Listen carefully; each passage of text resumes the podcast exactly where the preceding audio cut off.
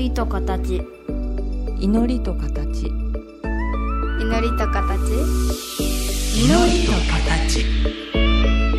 この番組は真言宗僧侶天野幸雄と大原美術館の柳沢秀行が祈りの世界その世界が形となったアートのあり方をテーマに言葉を織りなすトーク番組です目に見えないけど感じるもの。それが祈りの世界。その世界が形に転じたアートの世界。全く別分野で活動する2人の少し不思議で面白深い問答にお付き合いくださいませ。祈りと形。皆さんこんにちは。祈りと形の時間がやってまいりました。お相手は倉敷中島幸三寺天野幸雄と大原美術館の柳沢秀幸です。どうぞよろしくお願いします。はい。もう今日お話を伺うのはもう前回あれだけ高らかにねあの言い放ちましたから 観音様ですいやこれまあでもうちの番組は全然最後地蔵様になってたりするからね、えー何も準備してませんからねその時のことっていうのがね。あの、うん。菩薩様っていうのは、うん。まだこれから修行を積んで仏様になっていく。今一歩手前って言ったら失礼ですけど一はい歩手前なんですよね、そいろんな菩薩様いらっしゃるんです。そこからいきますか、あ難しかったですか？いやいやすごく簡単なんやけども、うん。みんなハッとさせられると思うんですね、うん。兼業の見方は如来にまだ及ばない。え兼兼業というのは密教に対する兼業。をはい。あらわなという、はい。平にというか一番皆さんで身近なところは鎌倉時代にうん。盛んに信仰されて、今もたくさんありますよね。浄土宗はいはい。それから浄土宗日蓮宗。禅う宗、ん。この辺りですよね、うん。その辺りの方々が説くのはうん。菩薩というのは凡夫からうん。努力精進して如来を目指すからそれを菩薩と。うん。少しまだ如来には到達してないんだ。という説き方します。真言密教空海様の教えというのは即心成仏。うんもう私たちは仏として生まれてきてるけどもうん。人間になり下がってると。気づいてないねっていう考え方だと、如来が如来は来るを来るごとく来るがごとくはい。と書いて如来でしょ、はい。どういうことかと如来様は私たちの方へ向かって来てくれるの？いや私たちが行くの？それともって言ったら如来様の中に生きてるんですよ。大きな如来といううん。中に私は生きてる。うん。となるとでっかすぎて気づかない。うん。尊すぎて気づかない。となったら如来様から菩薩に一遍下ろしてきて人間レベルで説いてくれる姿。っていうのが菩薩像っていうことなんです。分かったような気がします うん。うん、なんか本当に言葉にすごいしだからどうしても僕らあのヒエラルキーというかピラミッド型をイメージしちゃうけどもそういうイメージじゃないんですうん。よね。まあ平に言うてしまったら、うん。社員さんがうん。社長さんの気持ちになろうとして頑張ってるけど、うん。そこまではまだ行ってないなっていうのが前者。うん。でも社長さんは裸一貫で初めて今何千人もいるところの社長さんになったと。そうすると部下たちがやってること社員がやってることにも降りていって何でもできるじゃない。うん。これが密教の方の如如来と菩薩の関係。なるほど。うん、でじゃあその菩薩様って言ってもいろいろな菩薩様がいらっしゃる中で、はい。どうしても観音様観音様って言ってもう身近ですよね。そうなんですよ。だから如来さんの数っていうのは限られてると思う。じゃあ実際数えたことはないんですけども、うん。なんとか菩薩はむちゃくちゃいますよね、ですよね。はいその中でも観音菩薩は小観音でお一人で全然済むんですよね。御アドリキャソアカの小観音様で。うん。なのに千手さんおるわ十一面さんおるわ如意輪観音さんおるわ白衣さんおるわそれから三十三観音はおるわと。観音様だけでもね。どれだけなんとか観音とねおるんかねっていうぐらいのバラエティ豊かな。そうですよね。はい。それが僕らの美術史を学ぶ者にとっての大学時代暗記しなきゃいけない。あの形は何っていうやつ。ああなるほど。いろいろありましたからね。あなるほど。確かにおっしゃる通りもういいろいろいらっしゃいますけど小観音様は小観音様ですよね、ーそうですね。我々だとあの薬師寺様の小観音様とかねイメージが一番出ますけど。よね。なるほどね。えで観音様でもなんでそんなにいらっしゃるんですか、うんそこですよ、うん。もうこれが今日の結論になっていくと思うんですけどね、はい。観音様っていうのは結局人の形をしてるんですよね。うん。ですから人格を持ってらっしゃるというイメージが刷り込まれているんですけれども。うん。関税音ですから。うん。関税音というのは、えー音を見ると書くんですよ。うん。で音を見ると考えたらこれちょっと頭がフリーズするんですよ。ですから燃費観音力と唱えたら観音様がその音を聞いて助けに来てくださると解釈している人がほとんどなんです。うん。うんでも関税音の音音というところから訳していくと分かってくるんです。うん。昔の人は音というのは私たちの言う響きとかそういうものだけではなくて目に見えぬものっていう意味があるわけですよ。うん。目に見えるものが世に世に観ですか？出現する。これで考えたら観音様は人間だけに限定しているものではなく風の中にも虫の中にも魚の中にも水の中にも観音様がおるぞという解釈になってくるとあんだけいらっしゃる数が納得いくわけですよ。今の音っていうと我々はチーンとかボーンとかバーンとかっていう音だけどはい音だってもともとは振動ですよね。うん。もともとだったら振動ですよね、はい。なんかまさにその前回のね増えず減らずっていう話もありますけども、まさにあの常に働きかけ動きながはい。らでも変わらない、でそのまさに働きかけ動きながらっていうのはまさに振動だからボンとかバコっていう音ではなくてもう我々の体自身も音は立てないけど動いている、微細にいつも動いてるし、響き。なん。かなんかな生きてるっていうその振動みたいなイメージでバイブレーションみたいな感じでいればいいんですかね？ねあんまり使いたくないけど、まあ、波動なんて言葉あるけど、うん、小さな揺れでしょうね。はい、でその揺れを持って何をしてるかって言ったらそれぞれがせないかんことが決まっとってうん、その気持ちで動いて、うん。この世で仕事終わったらまたあの世へ帰って仕事をしての繰り返しをしてるんやけどもうん、人間だけがつまらん意志を持ってましてうん、わしの仕事はこっちじゃ言うて、うん。好き放題やってしまうから、うん、まあ、自然に、まあ、ネイチャーですね。自然の方にうん。迷惑をかけとるような存在になりつつあって観音様をね拝めば拝むだけで人間が一番レベルが高いと思ってるところうん。が逆転するんですよ、気分が、うん。一番つまらんことやっとるなっていう、うん、うん、ありあり見とってももうありこれほんまや。クッキーは運ぶのが仕事やな。ちょっと森風みたいになってますけども。うん、分かる人に分かるんですね。まあちょっと一曲いきましょうか。えー、すごいここで。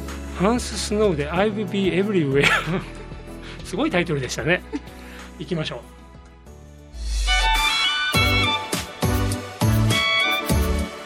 祈りと形まあ、今ね森風が悪いって話ですけど、まあ、熊谷森風さんが自宅の庭の中のね 本当にちっちゃい庭の中をずっと見ながら最後絵描いててもうアリピから帰ったんですよね。そうなんですすいませんいえさすがです。さすがです。さすすよね。学芸統括ありがとうございます。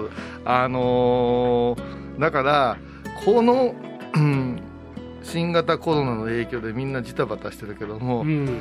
他の動植物全然ジタバタしてねえなと思うわけですよね。うん。もっと言えば排気ガスが減って自然がようなったり魚ねまあなりわいにしてる人には気の毒やけども随分ね今年は産卵が多多い種類もあるとかね。でもそういう動物植物生き物っていう話で言ったら、ウイルスだって生き物っちゃ生き物だしそうなんですよでね何もその新型コロナウイルスといって我々は戦って征服しようとかやっつけようと思っちゃってるけど、あっちはあっちでね自分が生きていくためにでワクチンって言ったって要はそれが人間の体にくっつかないようにするよ、はい。だからもう細かいそういうなんだ原子分子っていうレベルまで見ていったら、もうみんなある意味生きとし生けるものだったりするわけですよね。そうなんですよね。その、ん。絶望的にものすごい割合でということから考えたら、うん。今回のことはまだまだ大自然から見ると小さなことなんやろうし、うん。それにジタバタするのはどうなんかないう気がするね。ででもかといってね簡単なことじゃなくて人一人の命がね失われていることにはちゃんと思いを馳せなきゃいけないですしね。ただあのかからん人もおるし、うん。いうことも研究せないかんやろうしねっていう、まあね、だからもういろんなもう立ち位置見ていくところによっていろんなところは見えてくるけれども、大きく見たらねこの前回前回の話ですよね。だからオリンピックをやりましょう言うて、うん。この新型コロナがなかった話がなかった頃からさ8月のマラソンしんどくねとかさ、うん。真夜中走ろうかとかまで言い出したわけじゃないですか、うんこれ尋常な話じゃないんですよね、うん。世界的な平に言うと運動会ですから。うん。運動会っていうのはですね飽きするもんなんですよ。だから先人たちは東京オリンピックを降水確率をして決めてお天道様に合わせて一番すがすがしい日本を味わってもらいましょうぞ言うて、うん。10月10日でしょ？うん。もうこれで随分この年齢年代で人間のエゴ強なったないう気がするんですよそうですよねわずか半世紀ほどですよね。もうね、うんあの今年いうかもう7月8月の暑い時に汗かくのは坊さんだけで十分ですからね。うん、さあ観音様に話を戻させていあただきます のはいはいはい。それが観音様なんですよ。どれが？なるなるほどって言っちゃいけないですね。いやなんかうね、ん。僕らだから本当に美術の歴史じゃない、うん。あの仏像とか、仏様が描いた絵画とか、うん。うん。うん。そういったものを勉強するところから入ってきて、で観音様っていうのはもう人間たちに何か困ったら助けてくれる。うんもう何でも助けてくれる。もう原生利益の賜物のようなまずイメージだったし、あとよく言うのはあの女の方でもはいそのまま成仏する、はいそういうのが観音様が説かれるとか、はい。もうありとあらゆるところですね。女の子を授かりたいなら授かれるし、うん、何でもしてくれる。してくれるんですね。でもね、うん今観音業を私リモートで講座を持ってて、はい私なりに勉強するし、うん、一般の方々から質問が来るとうん、面白いなと思うんですよ。うん、例えば大水洪水が起こってはい、被害に遭うてる方々の中に一人観音様助けてって思うとは念美観音儀と唱うえばとかうん、すると浅瀬に助けてくれるんですよ。うん、いやなら高台がええじゃんって思いうません、ん、この浅瀬がポイントなんですよ。それはなんかギリギリあとは自分で頑張んなさいとかそういうことですか？違うんですよ。ああ、そう、自然災害ですから。うん、自然災害いうのは完璧に水がピタッと止まるわけではないんですよ。うん、キリストの奇跡のように止まるわけではなく水が引くんですよ。うん、ということはどういうことかと言いますと雨風が止んで少し穏やかになって浅瀬が作られるいうだけのことでうん、大雨が降ってもちょっと勘弁してください。このままやったら私たちも洪水で死んでしまいます。観音様助けてくださいと雨が止んで水が引いた状態ですよ。もっと面白いのが金持ちいうか商人が金銀財宝を持って歩いとったらうん、世界中の悪人が集まってるうん、羅刹国っていうところのうん、悪者が出てきてうん、取りこか取り囲まれるわけですよ。うん、それでみんな刀持ってうん、るうわ殺されると。うん、助けてくださいと。燃費観音力と思えばたちまちに道が通れると。となると今誰が願いました？頭の中で。商人とうん、盗賊がおるわけですよ。うん、誰が思いました？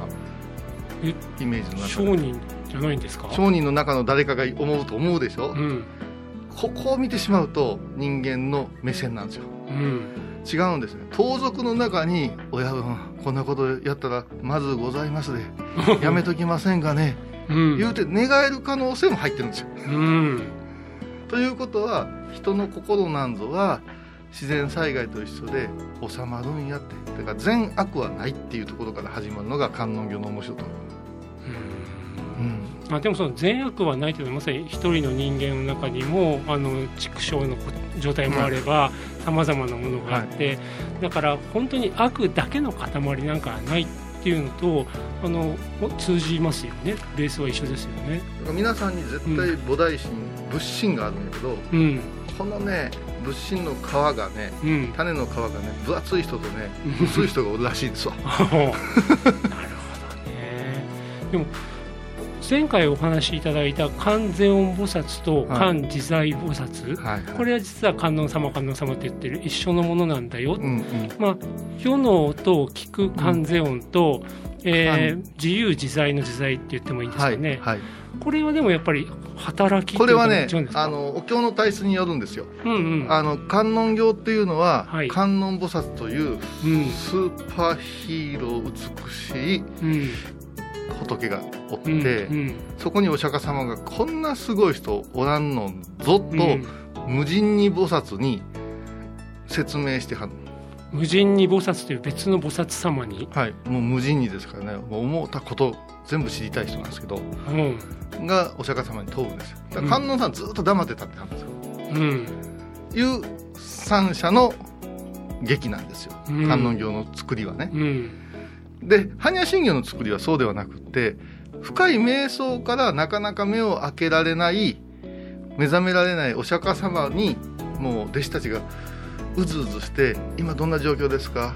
教えてください」って言いそうになって代表してシャリホツという弟子が立ち上がって「すんませんお釈迦様の王が出た時にちょっと待ちなさい。今校長先生はね深い瞑想なんだからあんた生徒会長私漢字財菩薩教頭よって。全部のことが分かるから教頭の私があなたに説明するからちょっと校長先生に話しかけるのやめなさいいうのが漢字財宝作業人です。あの言い方が失礼だったら失礼ですけども要は観音様っていう、まあ、同じ存在があって、うん。あるシチュエーションでの物語、ん。また別のシチュエーションでの物語、はいえー最初にお話しくださった無人に菩薩様が出てくるのは観音経、行。観音経、はそちらの方で語られている、まあ、お話はい。が、えーその場合が観世音菩薩、うんそうです。でその間でうん。お話しくださってるのがお釈迦様がプレゼンしてるわけですよ。うん。でもう一つが般若心経の方は、はいあのそれちらでいくとシャリホツ様が聞きたいんだけどもお釈迦様に聞きたいんだけどもお釈迦様は、うん。あの本当に心地よさそうに深い瞑想に入られてるから、うん。それをお邪魔してはいけませんよって私も今そばでそうん。の悟りはいただいたから、うん。代わりに私がお話ししましょう言うて、うん。優しゅうに話しかけるのが漢自在菩薩さん。だから何が自在か言ったらお釈迦様の境地を自在な感覚で見てるなるほど。味わったいうことで漢自在菩薩。だからシャリしようシャリしよう言うてうん。何べも何べも出るのは観自在菩薩ががシャリホツさんに話しかけてるシーンが般若心経の時に舎利子舎利子って出てくるわけですよ。なるほどな。でもそれまさに密教の方でいくと、うん。本当にもう般若心経ですよね。般若心経、うん。で仏様がものすごいめ瞑想のとってもいい状態に入ってらっしゃって「えそれどんなのどんなの教えて教えて」ってシャリホツが言おうとするのを「うん。待て待て」っていうのは漢の 漢自在菩薩様？うん。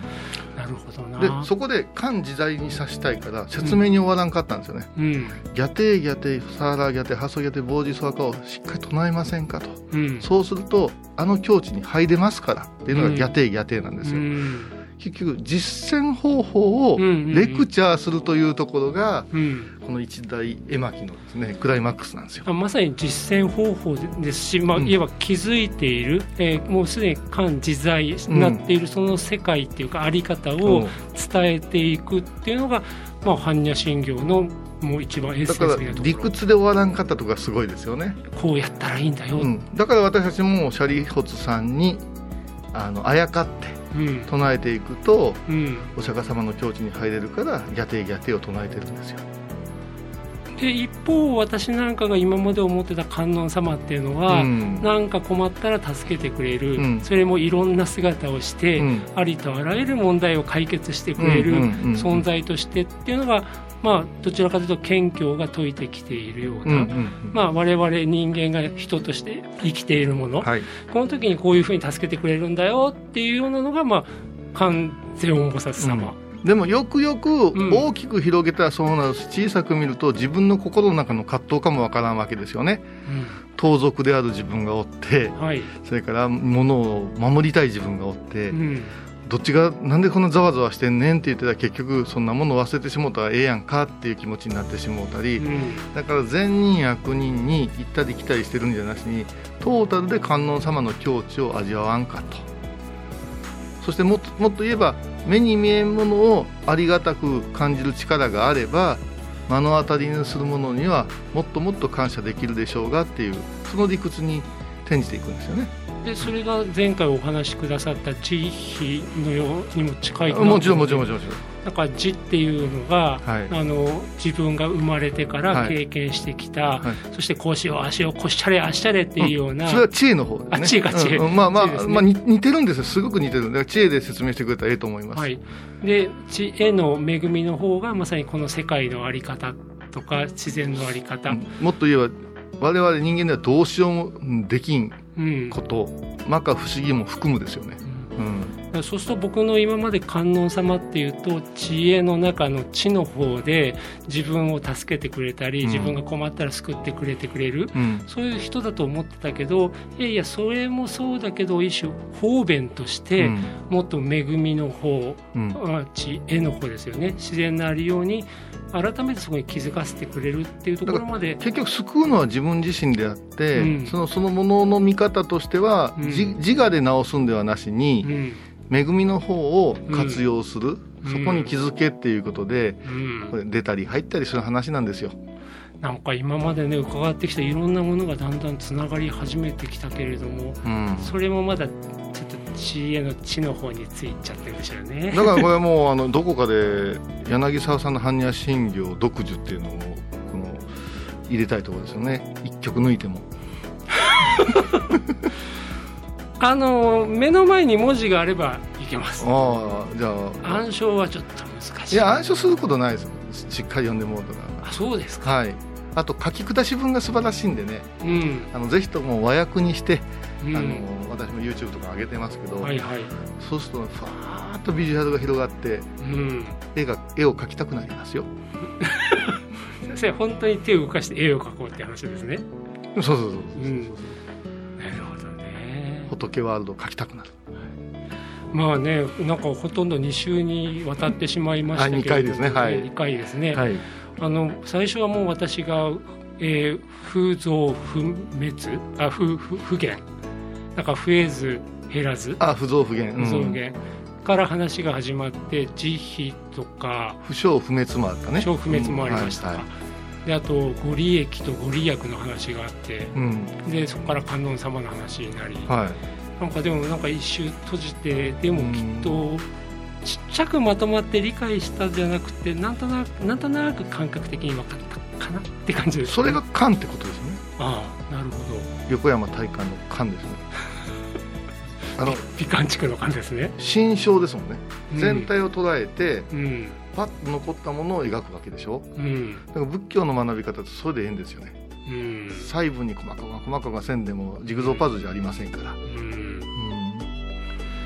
あでもそうは言いながらねあの知恵の知の方を怠っちゃいけない研ぎ澄ましていかなくてはいけないところもあるし、うん。でもそれに行けば行くだけ知恵の絵の方っていうことをちゃんと感じ得る、そういうバランスっていうのを作っていくのって本当難しいでしょそうなんですよ。知恵の方がエラになっていくと恵みを粗末にしてる傾向がありますんで、うん。逆ですよね、うんだからまさにもう小遊さんたち仏法を添えたお僧僧の方なんていうのは、それを自分の中でそれぞれバランス取りながら磨きつつ、まあ、我々に伝えてくださってるっていう、だからうん全員にアドバイスが違うんでね、うん、これを待機説法言うんですけどうん、難しいですよね。人を見て仏なんですね。うん。うん。って言っていいのかな？なんか違うな気もするけどな。面倒くささが先に来ますよなんかねあの2回にわたって本当に私が聞きたいことばっかし聞いちゃってましたけどもなんとなくなんとなくかちょっと感したかなって感じですので。もうちょっと。感じたかなって。今後ともよろしくお願いします、はい。今回のお話いかがでしたか？祈りと形は毎月第1第3木曜日のこの時間にお送りします。次回もお楽しみに